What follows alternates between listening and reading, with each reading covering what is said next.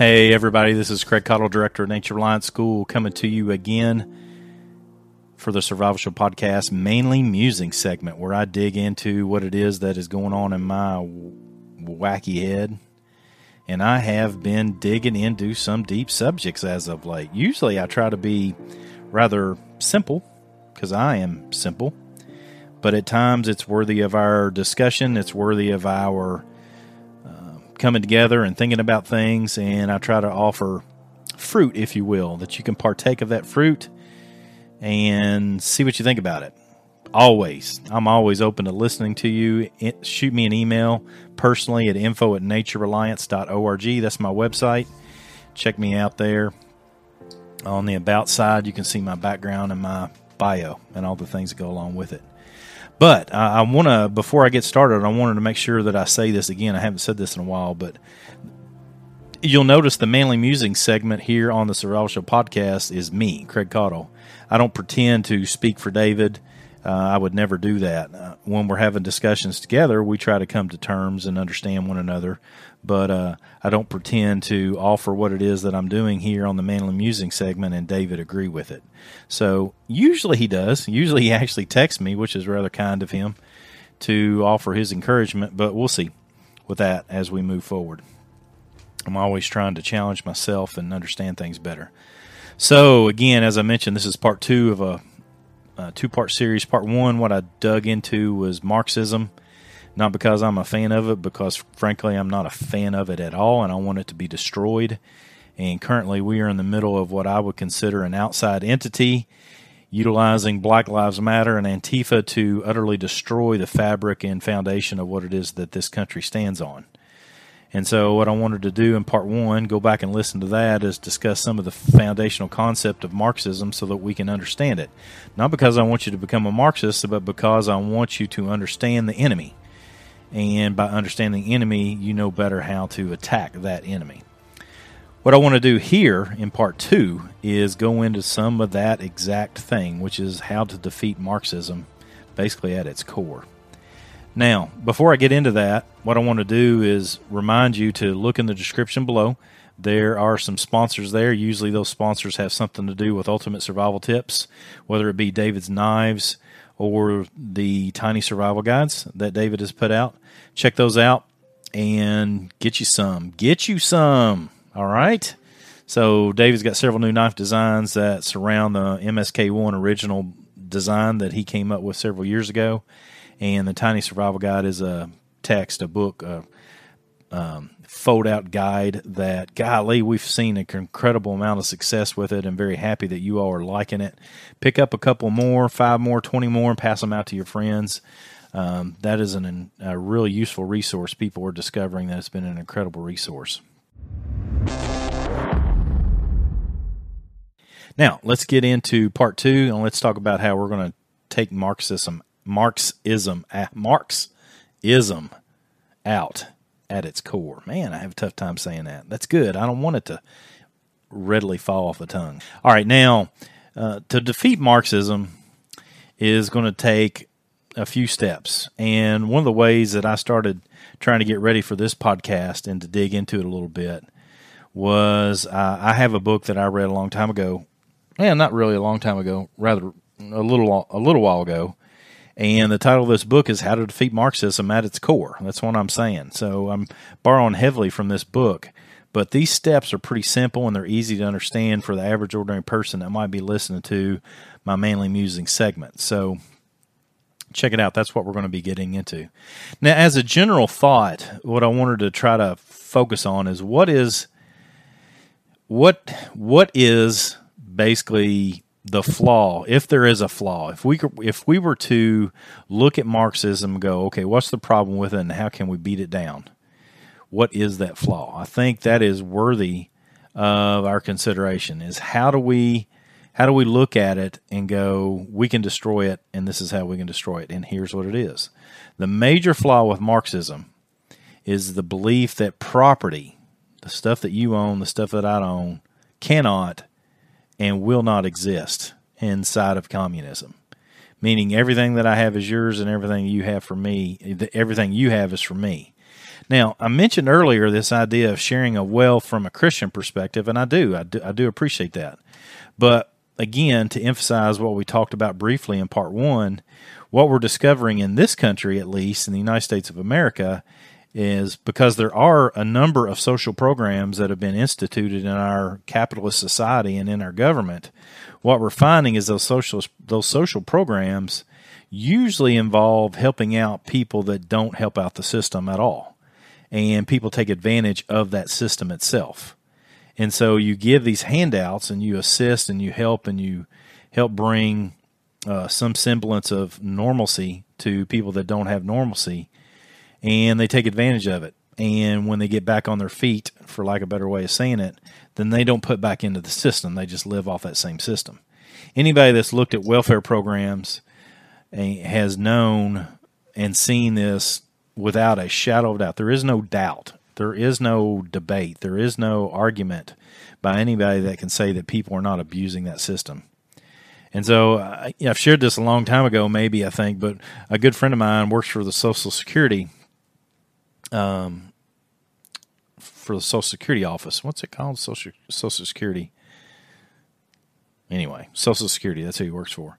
And he told me a story a long time ago about how uh, he works here in the um, Eastern Kentucky region, one of the most impoverished regions in the whole country, where people just don't, really don't have much of anything and he was interviewing a family and they had had disabilities in the parents and then they had a child one of the children had a disability and the next child that they had was born perfectly healthy.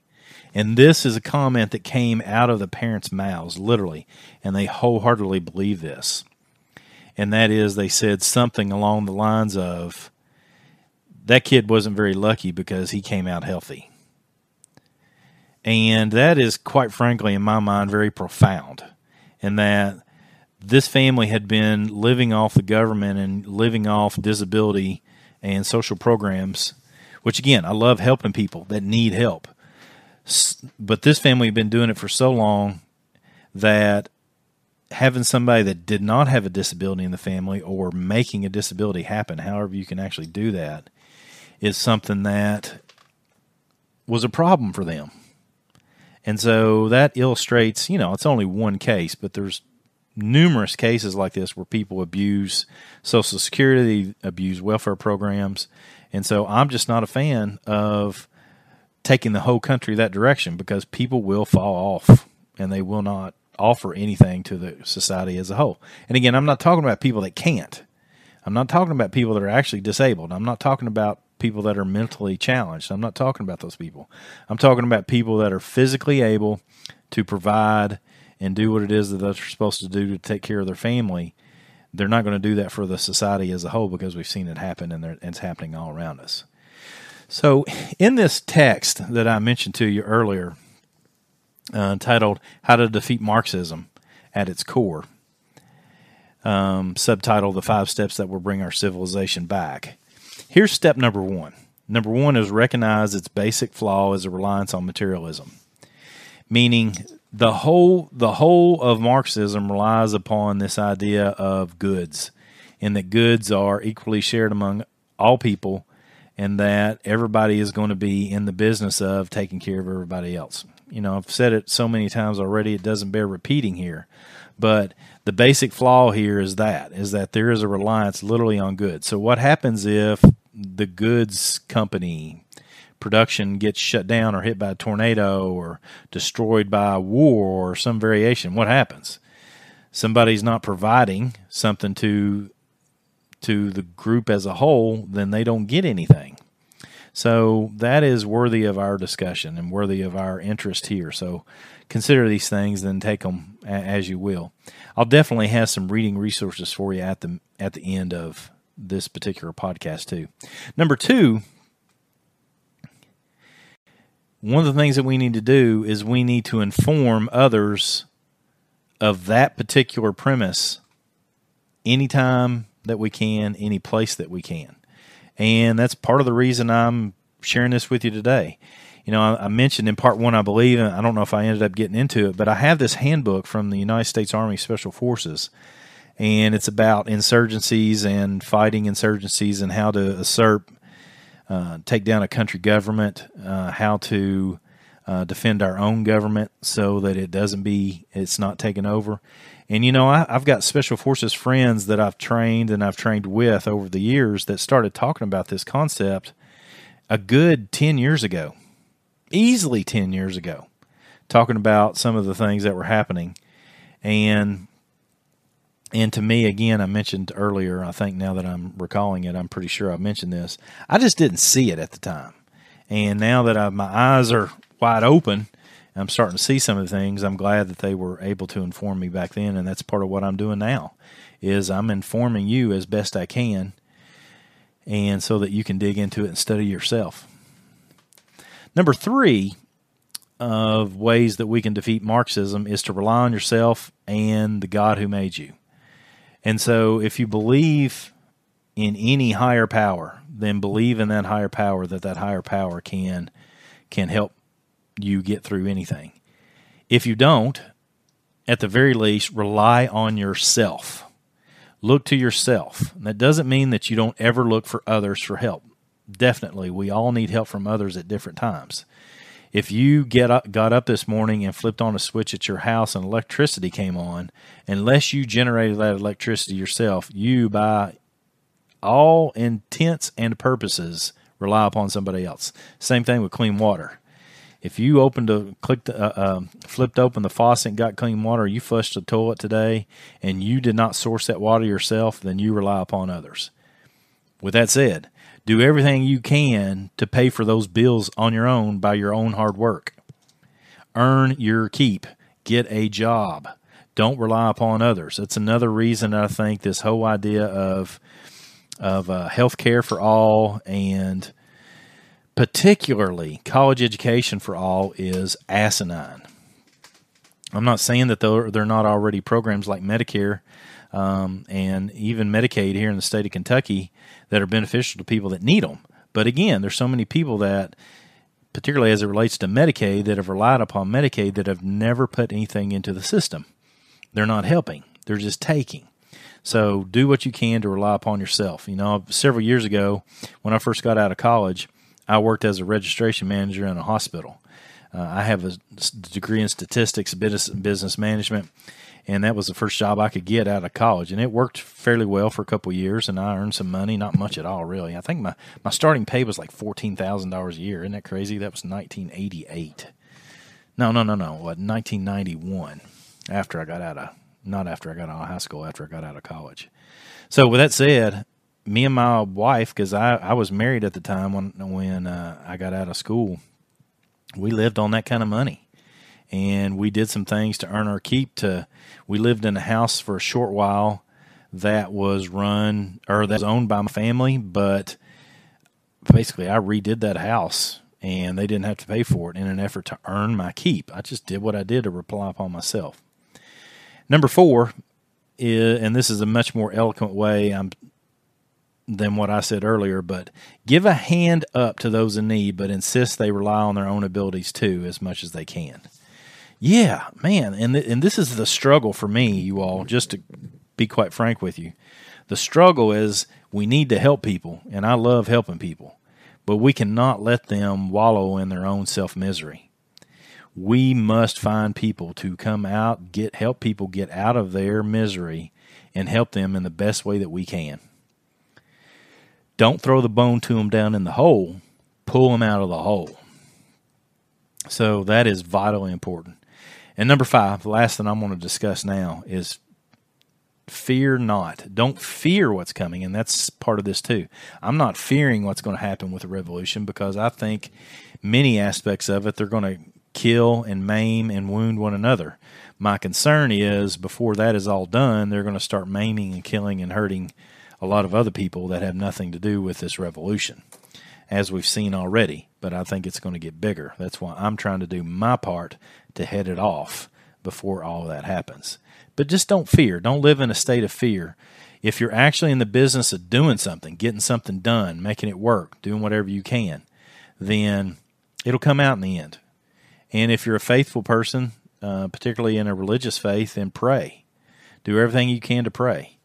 But at the same time, put legs to your prayers. Don't let your prayers, if you're a praying person, don't let your prayers just be a, a one way street of you talking. Do some listening and then put some legs to it and get something done. Don't sit around on your laurels.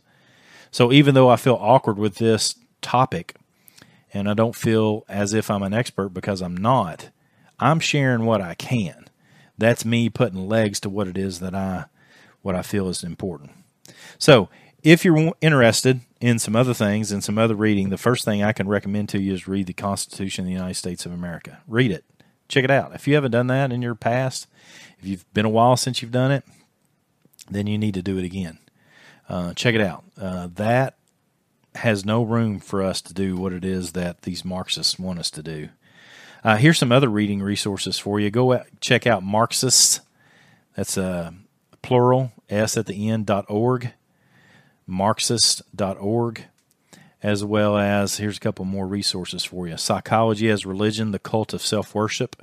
That's a really good book. Um, that's yeah, that's that that's interesting.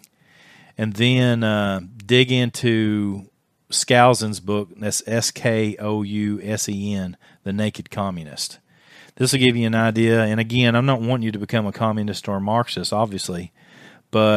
if you want to know how to defeat the enemy, you need to understand the enemy's mindset to a degree. Just be careful. Don't get too far down the rabbit hole.